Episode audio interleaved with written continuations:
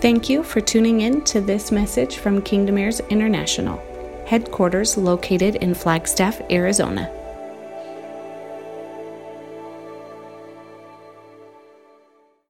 I do want to say for those of you who are on uh, watching on live right now, uh, your monitors are not messed up. My face really is a nice radioactive pink color. Um, it's true.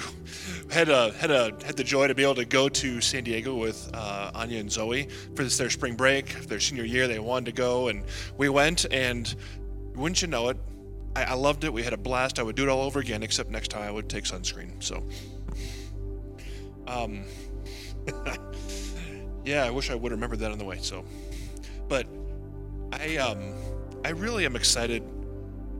I am I'm I'm really excited for tonight because I have had an opportunity to dig into something that I mean it just is so beautiful how Yahweh opens up and and, and does things because it really does a lot with what um, you know the foundation has been laid in the direction that we're heading. It really keeps pushing us that momentum in that same direction.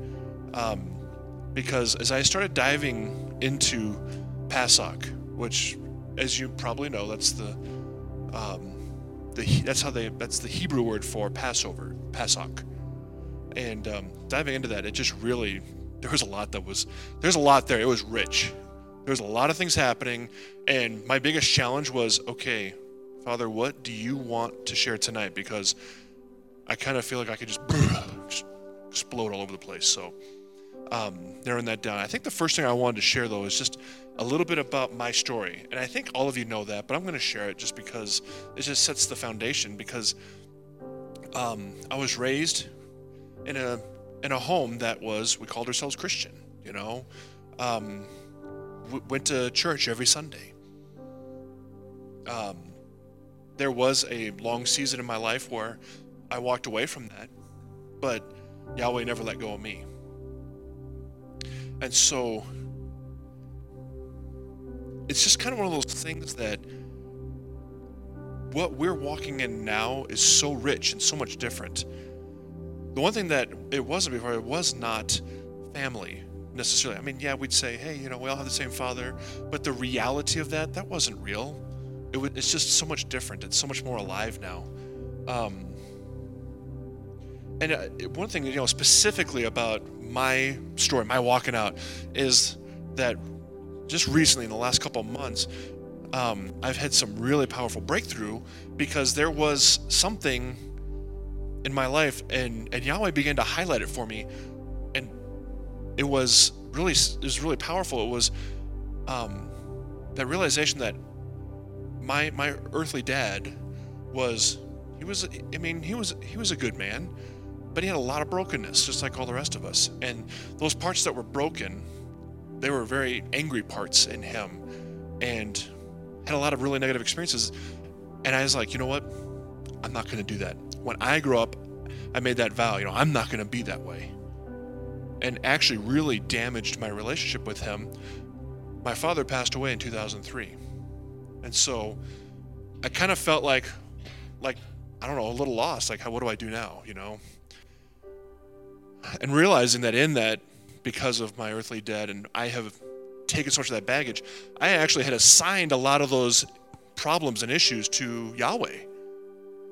That this is my earthly dad, and that's and this is this is a real thing. Is that the earthly expression of our Father oftentimes taints who Yahweh is if we're not careful to understand that that's not who Yahweh is. And so that's been a process I've walked through, and it's actually very supernatural. I had an experience that was, it, it just, it was so powerful where I actually had a moment where Yahweh, who by the way, you guys, I, I know you understand this, but Yahweh isn't bound by time time is a resource that he gave to us, but he's not bound by time. That's why when he says he is the Alpha and the Omega, that's why he says when he's El Olam, which is the everlasting God, he exists outside of time. So he is right now at the foundation. In the historic, in the part of Genesis when he's when he releases, he's there now. He's there at the end of all things. He's with us right now. He's everywhere because time is not something that's he's bound by. And that's really hard for my finite brain. It starts to twitch a little when I do that. I don't get that. Um, and so in this moment, it was really powerful because Yahweh took me back to this very specific moment when my father, my earthly dad, had an angry outburst and it really tainted me. And I remember being like, I will never be like that. It just was a very hurtful moment. It wasn't the only one. It just, for whatever reason, that was the moment. I, as a child, I made a vow and literally got transported back to that moment and relived it totally different with my my earthly dad who i mean he is somebody who is right now walking with yeshua. He's not here on this earth anymore but he's not dead. Right? He still exists. He's just not walking here on earth with us. And so i had this moment where i reconciled with my earthly dad. Like that's just like in a way that's really weird but it's really cool. you know, it's just like, whoa. Anyway, I share all that because I want you to kind of know where I'm coming from because it began to really change and restore who I was as a son. Because at that moment, as a child, I was like, I'm not going to be that way, and basically made a decision that I don't need a father because if that's what he's going to be like, then I don't need one. and having to reconnect, it's been like, oh, look what I've missed all this time. so it's really powerful. And so, and with, with that, it's just been, that's part of my journey. So when you hear Sally say a son, it's like, I don't know that I could have said that if three months ago, four months ago, that I was really a son. Like I knew it intellectually, but it's like, it wasn't my reality. I didn't, it wasn't who I was. And ever since then, so many things have begun to just untangle like at such a rapid pace. And so when we come to Passover and we start talking about Passover, there's a lot of untwisting that's been happening, just like with all of you. I mean, every one of us, I'm sure, has a story like this, right? The untwisting where you're just like, whoa. And that's what I wanted to share, okay? And I just want to start at the beginning, which is, um, and I'm gonna, I, I, I'm not, I am not a Hebrew scholar like mom is learning all that. I, that's not me, okay? I'm not there. So I had to do a lot of work and research. So, come on, little guy. I might, I might need two hands. So easy. and it's also made for very short people. So, um, oh, look at you. Just need to see people around. Surround yourself with people smarter than you. It just makes. Thank you, Jason. Anyway, so I part of my research is I'm learning. You know, I'm starting to dive in and have these encounters with the, with the Hebrew language. Okay, so I don't pretend to be a scholar. I just know that I have some resources, and I went and looked them up and began to push into it. So the three letters, um, the Hebrew language that make up Passover are Pe, Semek, and Chet. Can I do that? Okay. Um, and as I was, and I and I had to reach, I had to really kind of dive into that. By the way, I didn't know this until recently. For the most part, Hebrew language doesn't have vowels. Okay, so when you like, people were asking me like, "All right, Passock, how do you spell that?" And I was like, "Well, I've I've seen it P E S A, you know, C H and or P A S," and I'm like, I don't know, and realize it's like there's no vowels, so you just kind of run it all together. Pesach. And I'm like, okay, that makes me feel a lot better that pick a vowel, any vowel. I don't know if that really matters. So I'm not sure if it's that big of a deal. Because we speak English and this is Hebrew. So back to the Hebrew. Pay, and it, and it goes from right to left. That's also been kind of interesting because I really, you know, you get used to writing this way, and then it's like when I started doing Hebrew, and I'm like, okay, I'm running out of space, I don't know what to do. And you can see how I totally, this isn't even, anyway. So pay, sumek, sha, and het. And I began to d- dig into it. So, okay, this character pay, um, it means mouth, uh, to speak or to blow. Okay, when you start digging into the and the, the the, the meanings and the richness there is releasing spiritual energy into the universe because when you speak, you frame things with your words, right? Setting into motion things both seen and unseen Pay is the seat of our choices because with our words we, we establish that, okay? Uh, Samek. That middle one right there, this is kind of interesting. It's actually the only Hebrew letter that is circular. Yeah, there's no other like in our language, you know, we've got oh, we got Q's kind of a circle with you know all those different. It was like this is the only circular one, which I thought was really interesting. Um, the picture there is uh, thorn. You can see the, the kind of the thorn at the top. Uh, support, protect. Um, imagine you know the like a thorny hedge of protection. Actually, that that's kind of entailed in this uh, character. And it's Yahweh's protection. It's this encircling support. Um, what I thought was really interesting about this is remember how we talk about spiral? There's a spiral in, in our experience. It's not linear necessarily, it's spiral. It's like sometimes it seems familiar. Like, have we been here before? And it's like you you have, but you haven't. A spiral is there's it's three dimensional. You start at one point, and as you start to go up, you're in a different elevation. You're at a different perspective, and so you are in a similar place because it you know things are circular, but you're not in the exact same place you're at a different elevation. So that spiral is a picture, you know, and it could be there's an ascension facet to it. There's a there's a depth to it also, like getting deeper, okay? Drilling, if you will. So that's a really powerful picture of that um, spiraling path of light. It's a, imagine it like a spiral staircase, okay? Um, it's a, also a wheel within a wheel, and that'll come in play later. Okay, I thought that was really powerful from Ezekiel, the wheel within a wheel, okay? And then the last one we got het, okay? And that's a wall, it's a fence, separation, if you will. Um, it's like uh, being set apart, being holy, uh, set apart as sacred. What I also found really interesting is one of the places I was reading is that the, that character is a combination, a connection of Zayin and Vav. Okay? Zayin is a picture of Yeshua, and Vav is us. So this character right there is a connection between us and Yeshua. I was like, whoa. So I began putting this all together, and it's like the Father speaks, and we begin to have the protection with Him encircling us on a spiral journey with Him while He sets us apart as holy and connects us to His Son Yeshua.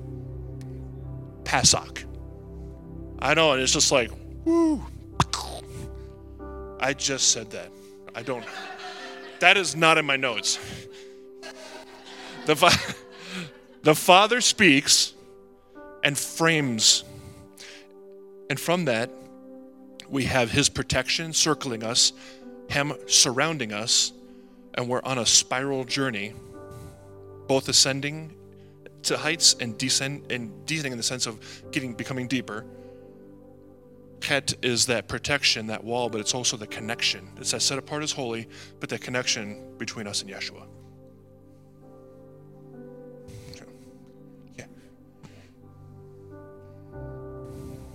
I have no idea, and I'm not going to touch on that one tonight, but we'll talk later. So, um, so yeah, and so I was as I started digging into this, I wanted to have that frame because it's like you know, the only real Passover experience. And I'm to, just one second, let me open this up real quick. I borrowed my wife's computer for two reasons. One, her battery works. And number two, I figured the pink shade matched my face really nicely. So.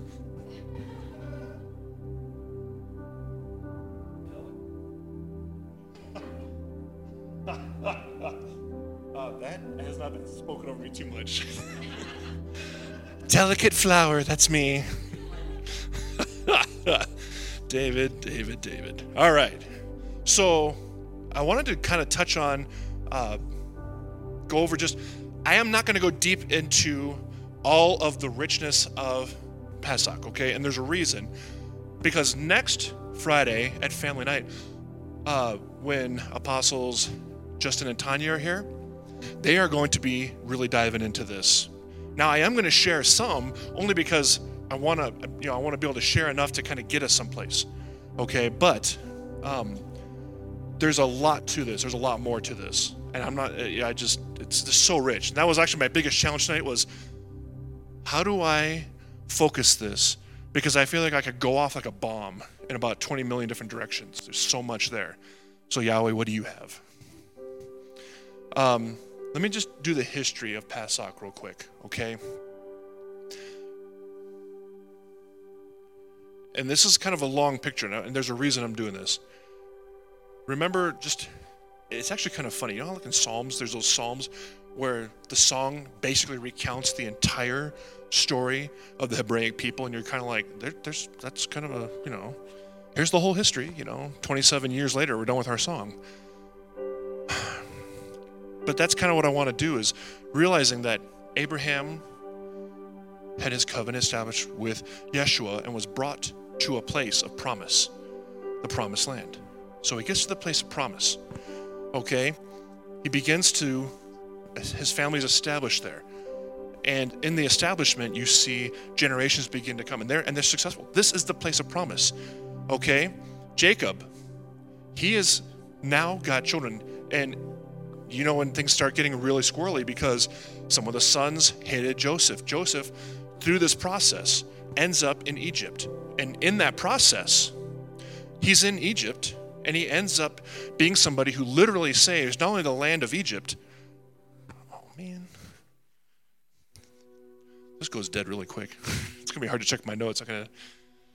Um, in the land of Egypt, he ends up saving with the food and the you know with the supernatural intervention of Yahweh. Not only does he save the land of Egypt, but he saves the whole region because that drought devastated everywhere. If he hadn't been there, his father and his brothers and their families would have died in the land of promise. I want to add that. They would have died in the land of promise. And so Yahweh had a place. What's that? They would have died in the land of promise? Is that what you mean? So Jacob is in the place that Yahweh always intended them to be, and the drought comes, and Yahweh had to actually take and had one of his sons put in place to actually save them by having enough food to keep them alive, or they would have died. So, is that good? What's so fascinating about that is then they're brought to Egypt. That's the place where Yahweh actually preserved them, saved them. Now, fast forward centuries later, things have dramatically changed. They're still in this place that Yahweh had brought them, but now they're slaves. Things have dramatically changed. Now, Yahweh comes and he has a whole different plan. Now I have to extract my people and bring them back to the place that I had promised them originally part of his process. In that process, of course, there's a lot there. So we begin to see more of the story. He raises up Moses and Aaron. The Pharaoh does not want to let him go. Nine plagues. And by the way, this is again, it's really cool. The plagues all correspond to different facets of the Egyptian religion, all the different things they worshiped, all the false gods they served and he just kind of systematically just plinked them all off. Yeah. You know, the blood in the Nile River, they worship the Nile and the crocodiles in it because of where all their life came from. It's just, it's really fascinating. So he systematically is just destroying all the falseness of the religion and he's preserving his people in, the, in their place of slavery. Still won't let them go. Tenth one, the tenth one's coming. Here's the preparation. This is this is my Passock. This is my Passover. You will take a lamb without spot or blemish. It could be a lamb from among the sheep or from among the goats. Bring it in, younger than one year. Live with you for four days. Then you will kill that lamb. You will take its blood and apply it to your doorpost and your lintel. You will roast that lamb. Not boil it, not eat it raw, roast it with fire. You will eat all of it. Whatever you don't eat, you will put in the fire and burn to ashes. By the blood on the doorposts, I will know to spare you, because I'm coming to destroy the firstborn. By the way, you want to talk about Hasatan's family? You know what a firstborn child is? And it was among not just the, the people, but also the animals. That is your first fruits of intimacy. So the first fruit of intimacy with Hasatan was being destroyed. and the first fruits of intimacy of Yahweh's people was being preserved.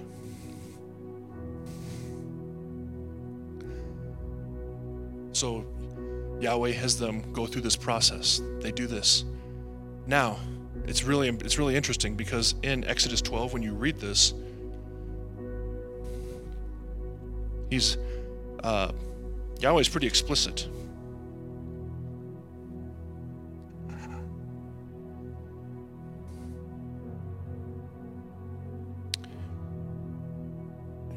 You shall take some of the blood and put it on the two doorposts and the lintel on the houses where they eat it.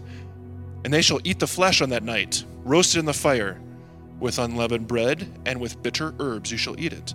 Do not eat it raw, nor boiled at all with water, but roasted in the fire, its head and its legs and its entrails. You shall let none of it remain until morning, and what remains of it until morning you shall burn with fire.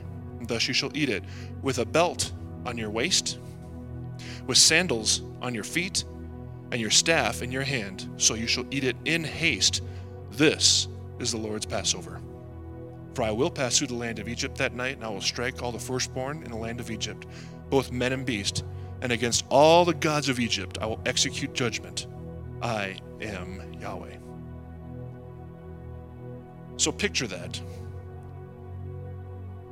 You are so ready to be to be gone that the father's like, you eat this, you are ready to run because the moment you are free, I want you to leave and be gone with this.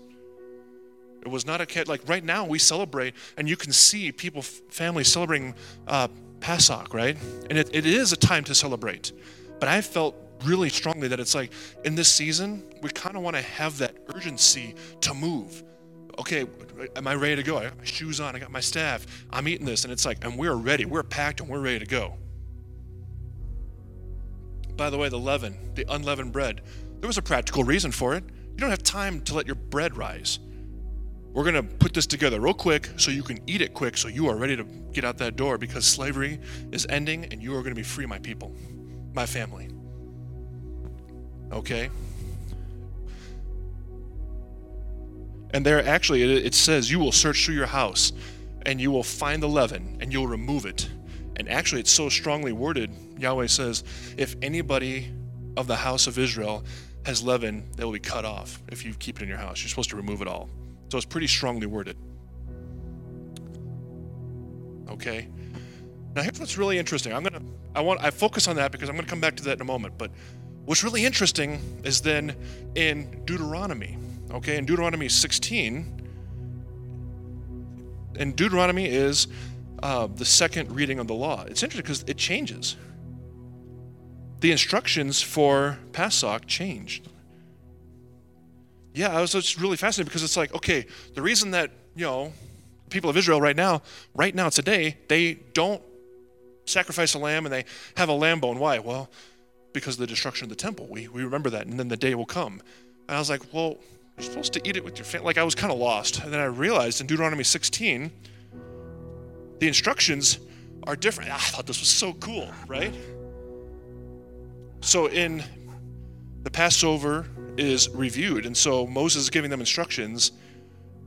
You shall eat unleavened bread with it for seven days. You'll eat unleavened bread.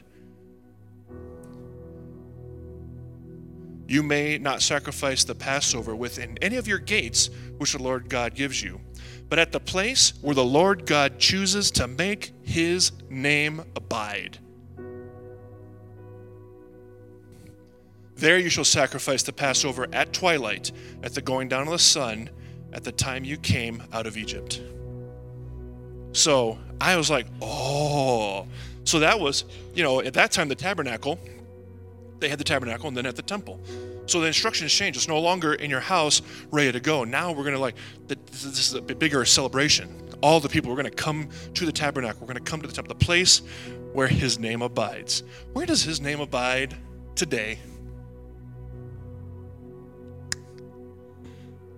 You are the temple. His name abides in you. That's where we celebrate Passoc. Kaboom. You and I are the temple. You and I are the place where his name abides. And I know when I was talking with mom about this, like the whole there's a there's a lot to us being the temple. There's a lot to that. I'm gonna let her kind of step into that one. But so we have that. Now, what's interesting is a, a little more history. Okay, when the second temple was destroyed, the, the the people of Israel didn't know like what do we do? Like Passover was supposed to be there. Like what do we do? This is 70 AD. There's a little, you know how we are walking into a new era right now? But there's an overlap. The old one didn't just come to a screeching halt and fall off a cliff. Okay, there's an overlap.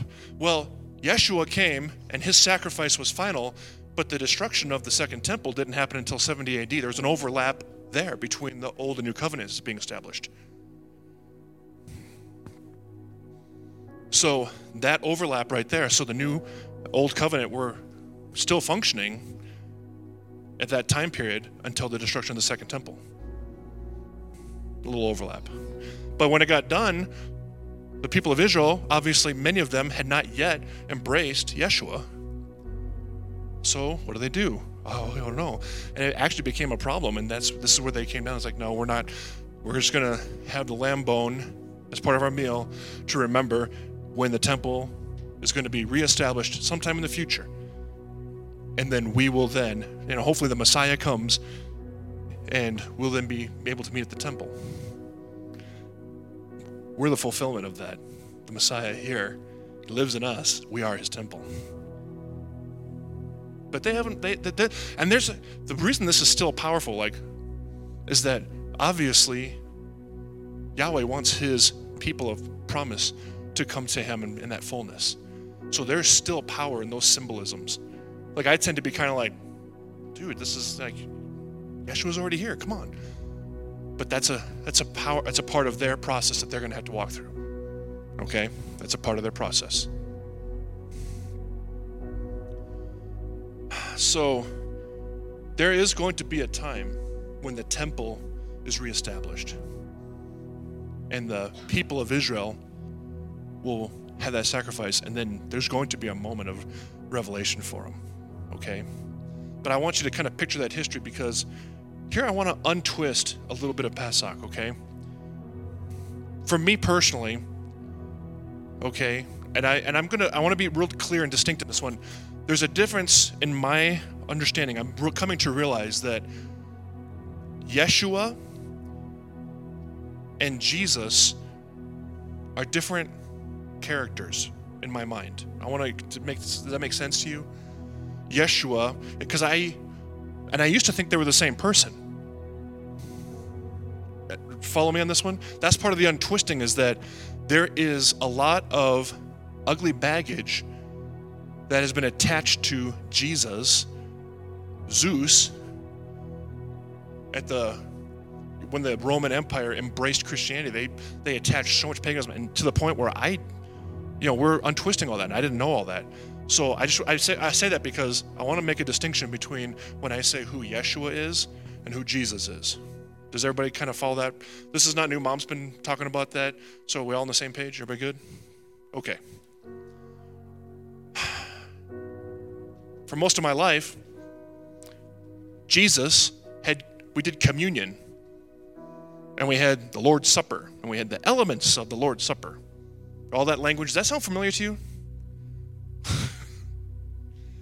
before um, before my relationship with, with Yahweh became more real when I was younger, we grew up in a denominational church, and the hymnal actually had it all laid out. It was it was based in scripture, but we just memorized it and just regurgitated it in our service. Lord Jesus, on the night in which he was betrayed. I, I mean, if you've ever been there,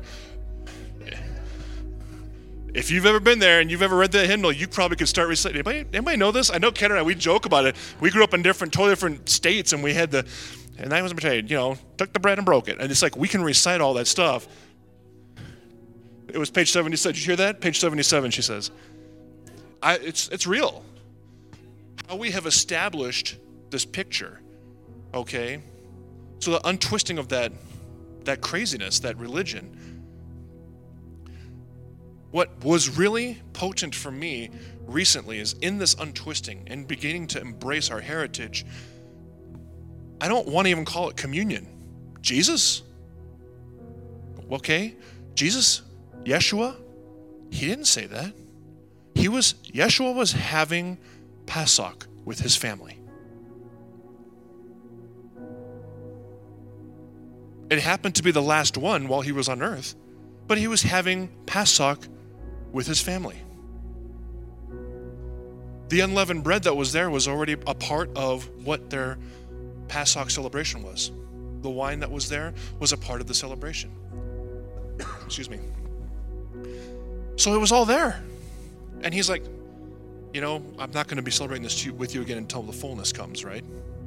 But that he didn't ask us to stop.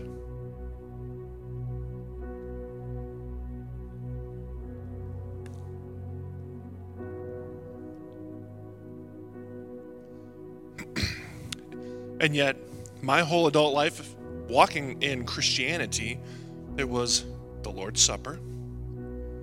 It's not Lord's Supper, it's Passover. We called it communion. It's like, it's Passover. It's all. We've put so much weird, twisted meaning into this that wasn't supposed to be there. Does that make sense? I see a lot, like you guys have the same look on your face when I did, when I'm like, huh. Because then my mind starts thinking, like, Lord, what have I been doing my whole life? Like, is it all for nothing? Is it all wrong? Is it all messed up? No. no, it's not. It's twisted, but it's not all wrong. In fact, the picture that he gave me was how does leaven work? I mean, you put a little bit of yeast, it's not much. It's not much at all. Okay? You put a little bit in there, and you see that in, in the word. A little bit of leaven works its way through the whole lump, right? Well, the lump is just fine. Thank you very much. That little bit of leaven that gets in there, that twisting, that that distorts and modifies, gets in there and works its way through the whole lump. That's why we're doing right now. We're in the process of removing all that leaven from our lives and our thinking so that the lump is pure. Make sense?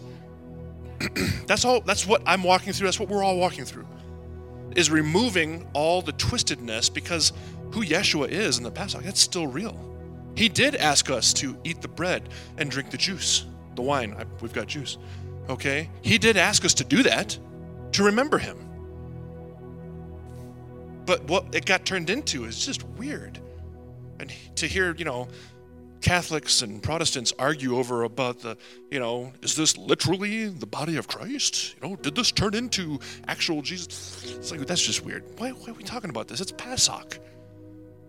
It's gotten so wonky. So Jesus sitting there his. And by the way, I it's kind of funny because I was thinking of uh, you know this, and it's like remember that famous uh, painting by Leonardo da Vinci, the, the Last Supper. And it's got the the table with you know, Jesus all weird and holy, and it's got the little glowing thing over his head, and it's in this weird Renaissance-shaped Italian room, because you know that's authentic. you know, it's all that simple. It's like, it's like, honestly, how many of us have a twisted, distorted version of what is happening and it looks kind of like that. you know, you got the weird angelic music in the background. Oh, you know, it's like he was celebrating Passover with his Hebraic family. And we have turned it into something so odd and so distorted. I just want to get that all back to normal. So, and I just want to say for me personally, there has been some, and Kendra and I were talking about this I it's just that moment where it's just like it's so it's frustrating because it's like it's just so simple. Like why? And then I look back and it's like, well, why didn't that? Why why didn't? Why wasn't this my reality when I was in the church in the Christian church? And I began to feel betrayed. It's like this is all messed up. Kind of a little resentment, you know man, I got to undo all this crap in my head, you know? And I just want to say, it's just, it, it in, in sharing that as we were talking, I totally heard the words right, right from Scripture. Jesus, in the night in which he was betrayed, took the bread. And I was like, oh. Yeshua always knew this was going to happen. Yeshua in the night when he was betrayed, he took the bread anyway. he knew that there was somebody there who was trying to distort his purpose here. He still loved him. I was like, okay, Yeshua can walk through this. He's in us. He is directing us to go and begin the untwisting and the unleavening process of our own betrayal by people well meaning that they themselves don't know. It's a deception. Uh, what it really comes down to as I was walking this through is Passover, Passover is actually three feasts that are adjacent and interconnected, but they're they're mentioned differently. You know, so they are distinct, but they you really can't have one without the other. So Passover, the actual Passover, that represents the sacrifice of the lamb and the blood on the doorpost and the lintel. Okay? That same night begins the seven day feast of unleavened bread. Okay? I'm going to pull this open real quick. Hold on.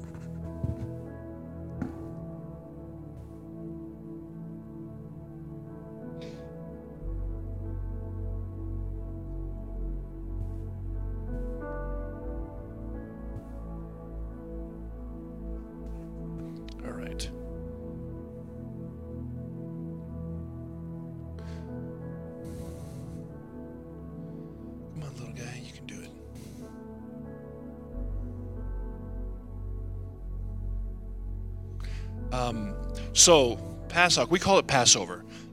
Hebrew word for is Passover. We went through this. Okay? The Feast of Unleavened Bread, that week process, is Hag HaMatzot. I think I butchered that one. Matzot. I, I'm not a very, not very good at this whole Yiddish thing. So, and then first fruit, Yom Ha Bikurim. And so what ends up, now this is a, here's the sequence, okay? The Passover was the lamb. As the lamb was butchered, eaten, that blood spared the firstborn of the Hebrew people, okay?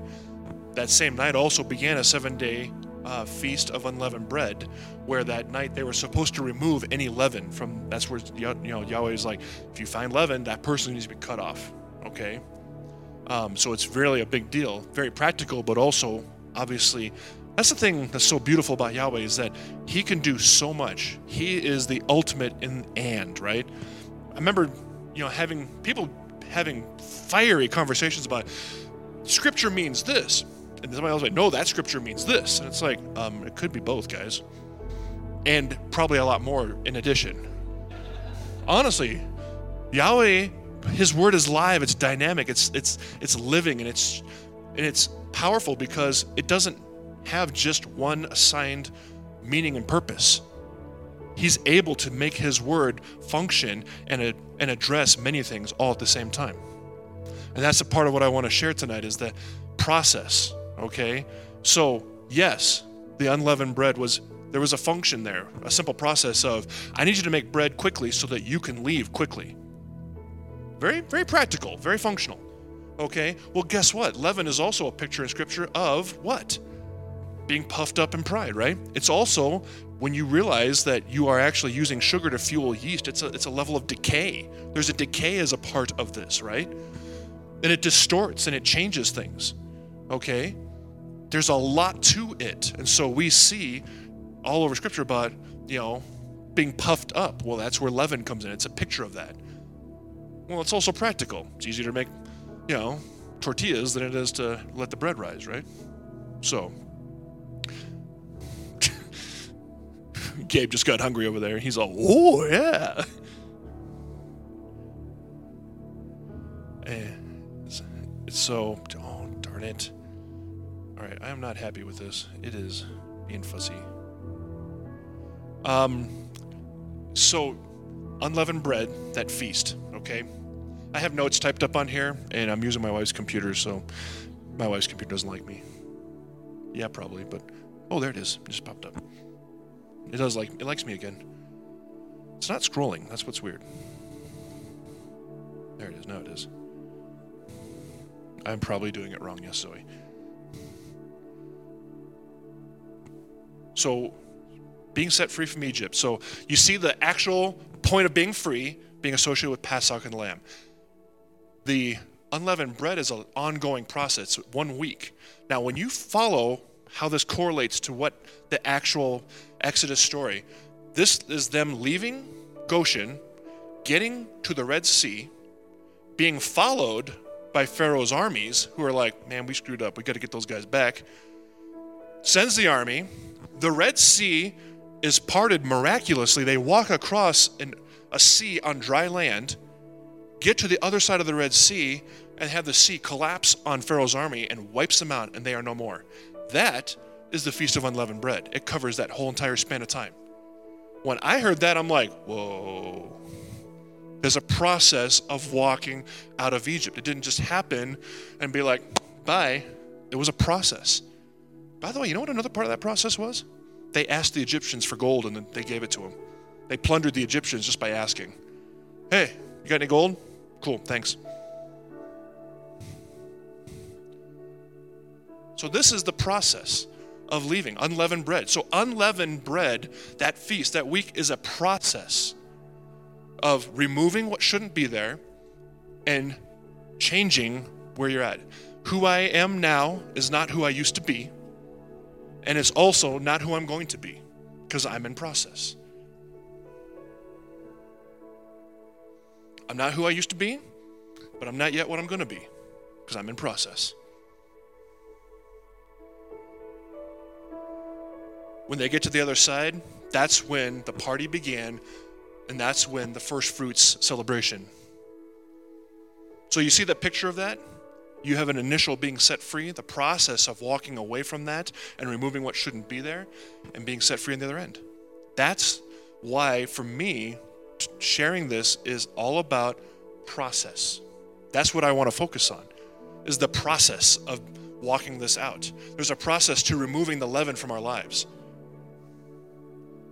There's a process to that, okay?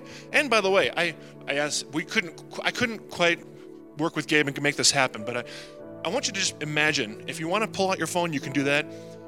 A stopwatch. Your phone has one, okay? You pull out your stopwatch and you hit start, and immediately you have the 10, you have the hundredths of a second, the tenths of a second, you have seconds, you have minutes, you have hours, if it's a really good stopwatch, it'll have days, months. You know what I mean? So can you kind of picture that, right? So over here at the small end, where you got the hundredths of a second, that is just spinning along like crazy. And the further you progress across that stopwatch, things move at a different speed, a different pace. There's a process to your stopwatch. As this one's spinning along and it seems like it's just going like crazy, the one over here at days seems to be not moving very fast, but it is moving. Now, see, here's the thing Yahweh, in the process of having his people escape Egypt, there's a whole lot of things happening. The obvious is they're enslaved and they're being set free. But here's another part of it, okay? Is that they were going back to a place that was promised to their father Abraham, going back to their, that's a part of this process, is getting back to the land of promise. That's a part of the process. I don't know, honestly, how many people were thinking about that at the moment. I think they were thinking like, I don't want to be beaten anymore. I want to get out of here. It's very immediate, and it's and it's totally appropriate. It wasn't inappropriate. But there's a lot of, layer, and it's also, by the way, something that I'm sure they probably were not aware of, but Yahweh absolutely was, is He's establishing His people so He could have a people of covenant, so that then He could bring His Son, Yeshua Hamashiach, to the earth through this family that he was establishing, had to get him out of Egypt to the land of promise. So, this is also the story of the Messiah. See all the different layers. There's a lot of things happening in this process. Some are very obvious. We got to leave. That's very real. But also, it was we're getting back to the place of our promised ancestors. They probably were aware of that one, but it wasn't the most immediate. But it was still a part of that process. It was also a part of the process of Yeshua being here on earth and fulfilling the promise of that. In fact, that's one of the things I love as I was reading through 1 Corinthians chapter 5. In 1 Corinthians chapter 5, it says that Jesus is our Passover. Yeshua is our Passover. It's not saying, hey, that's a nice analogy. It is, Yeshua is our Passover.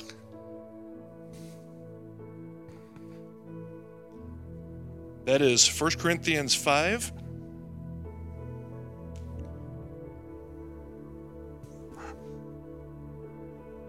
Seven. Thank you.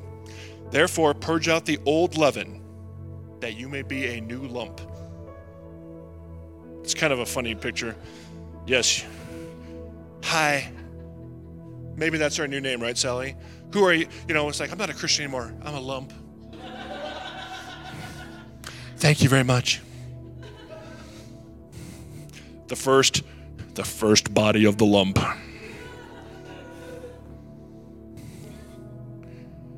So you may be a new lump since you were truly unleavened. See, that's that process of being unleavened, having that removed. For indeed, Christ, our Passover, was sacrificed for us. Yeshua is our Passover, which we know that the, the, the beautiful image there is very real, it's very powerful. But here we are. We're removing that leaven so that we can become a new lump. it is hard to say that without laughing. But I say that because in our process, there's so many things happening at the same time in our lives right now. We're all in process, right? And so tonight is heaven awareness, and I want to get to the place where for us, untwisting Passover in the process, here are the here are the questions and here's the things I want you to consider is that there is a process going on in our lives.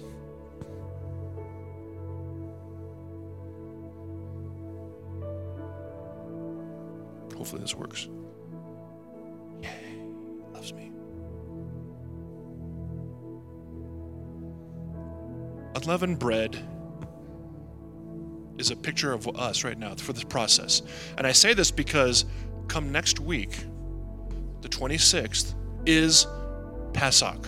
That's on the Hebraic calendar. It's a, that's when we'll begin. So that will be Pesach, and we're actually going to have a family celebration. We're actually going to have a meal here. It will be not a Seder meal in the sense of like strict, this is how we do things, okay? But it is going to be something. It is going to be something that is inspired by that. It is going to be um, reminiscent, but more than anything, it's going to launch us into a week long season between Friday the 26th and Saturday, April 3rd, we're going to be at the Brewers. Everyone's invited. We're going to have that's the first fruits. Well, that week is us being launched into something very specific.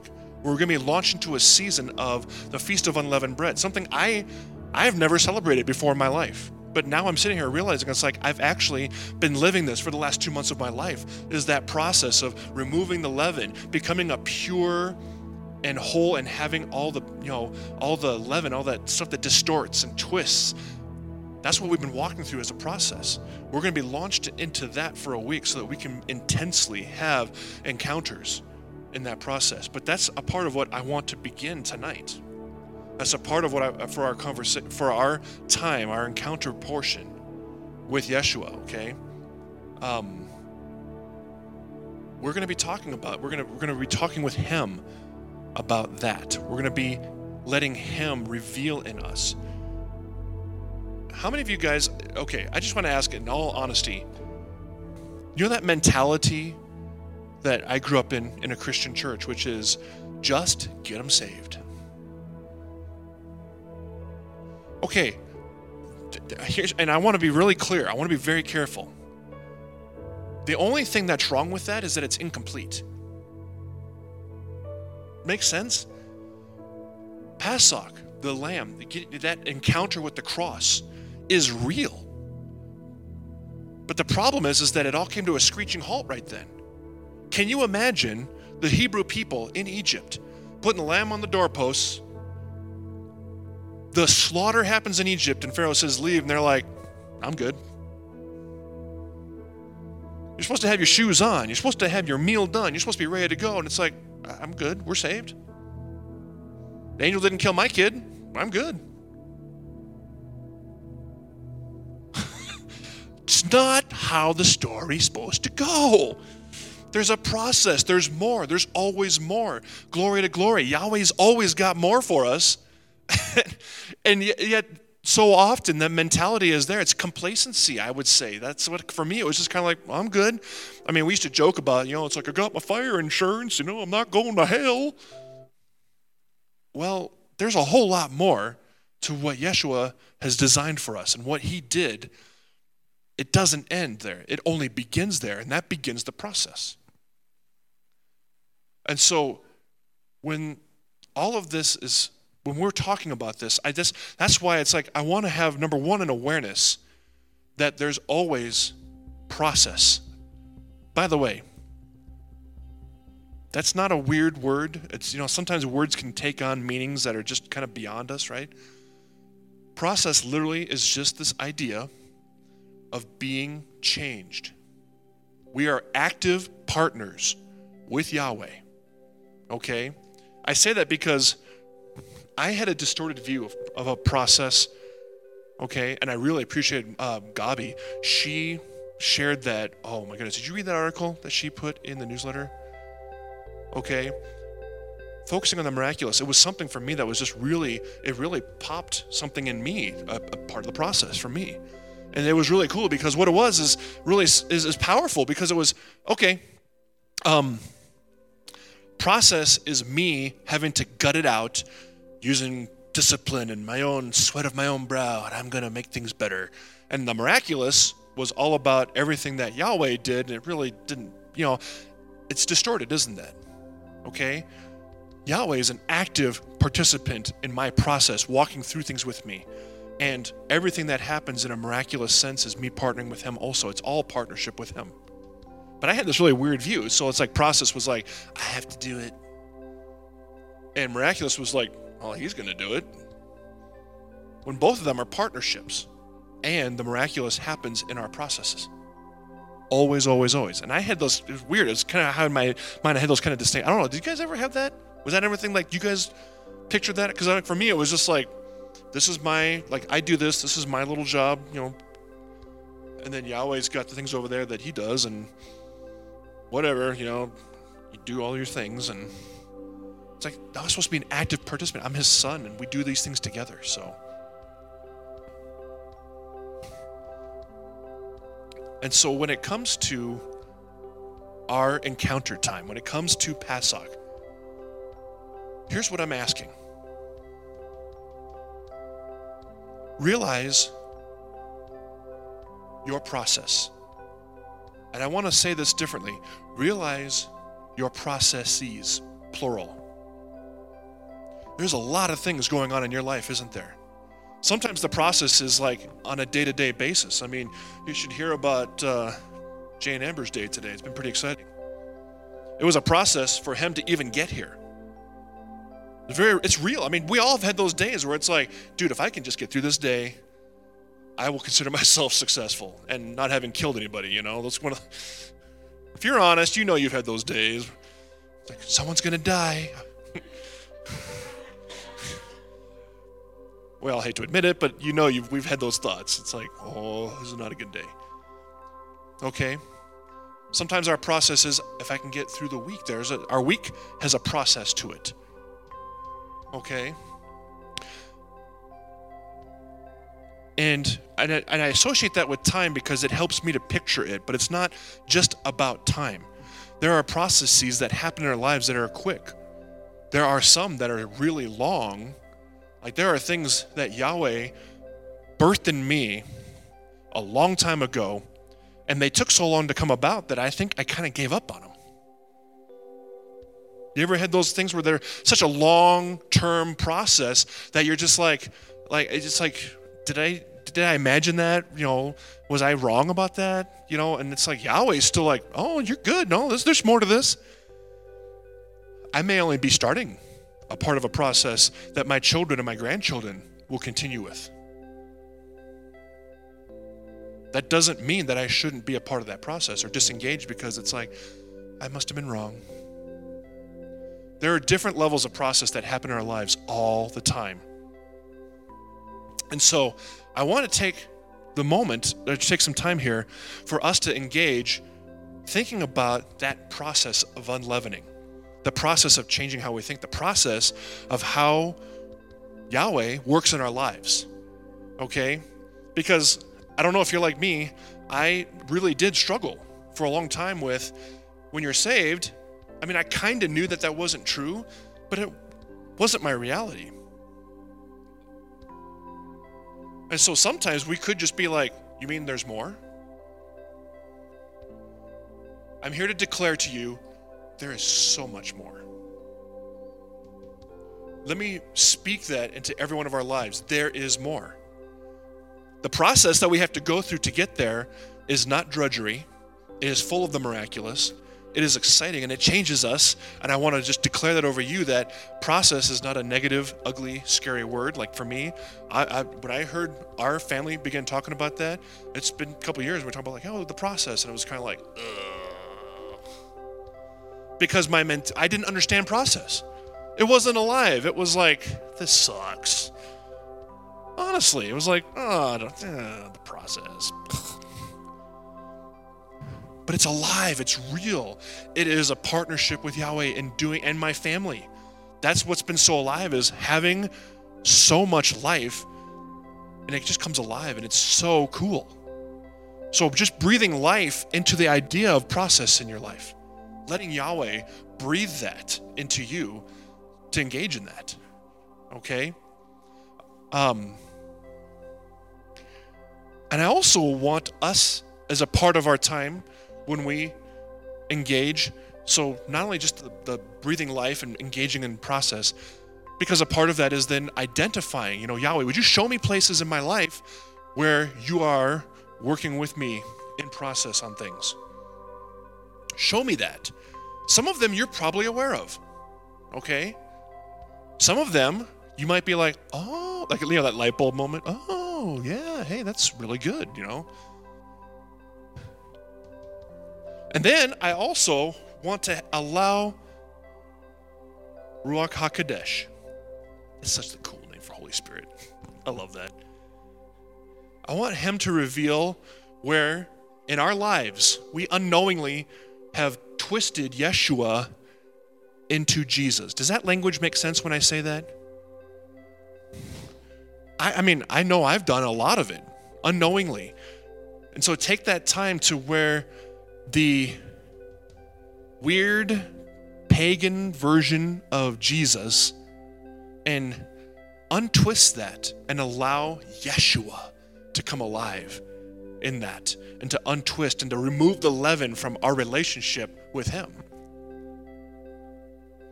Because that distorts and twists and decays and and it's not all bad. It's just like like the lump. I, I know it's kind of a funny word, right? you want to be a pure lump, we got to get that out of there. Most of what we know is accurate. It's just distorted and twisted because of all the leaven that's in there. Let's get the leaven out. Let's let Yahweh do a work in our lives and how we think and purify that so that we actually see Him for who He really is. Okay? And then, honestly, sometimes the best questions to ask are really how can I position myself to embrace the processes that he wants to do?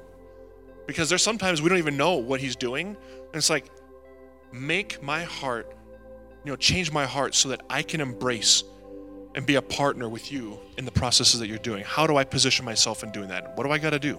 What's got to happen? Maybe you're just like, Eric, I have no idea what you're talking about. But it's intriguing and I want to I want to I want to get into this.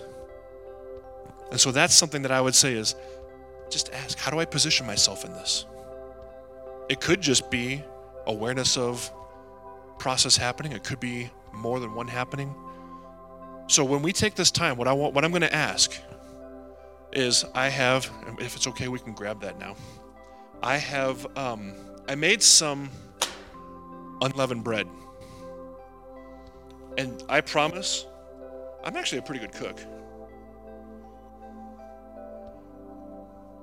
But unleavened bread is like so ridiculously easy to make. It is flour, a tiny pinch of salt, oil, and water. You put it together and you bake it. And it, they look, I don't know, they look kind of like lumpy cookies. They're not sweet. I, I mean, that's the thing is it's not sweet at all. It tastes like just flour. But it sustains, it keeps you going.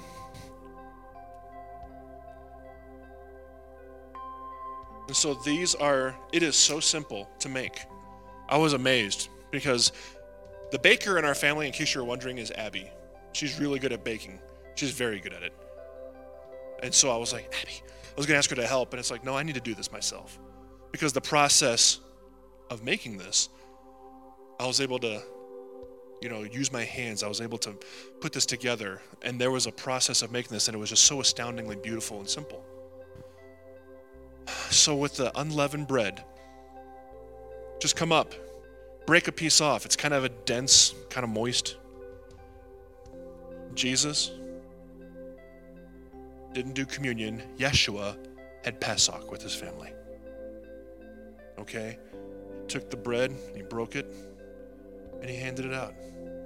So here's what I'm going to ask in our in our time for encounter. I have a little bit of bread. We have a little bit of white grape juice. It's not communion. Don't think of it like that. We're going to untwist that. Yeshua is celebrating Pesach with his family, us, his sons and daughters.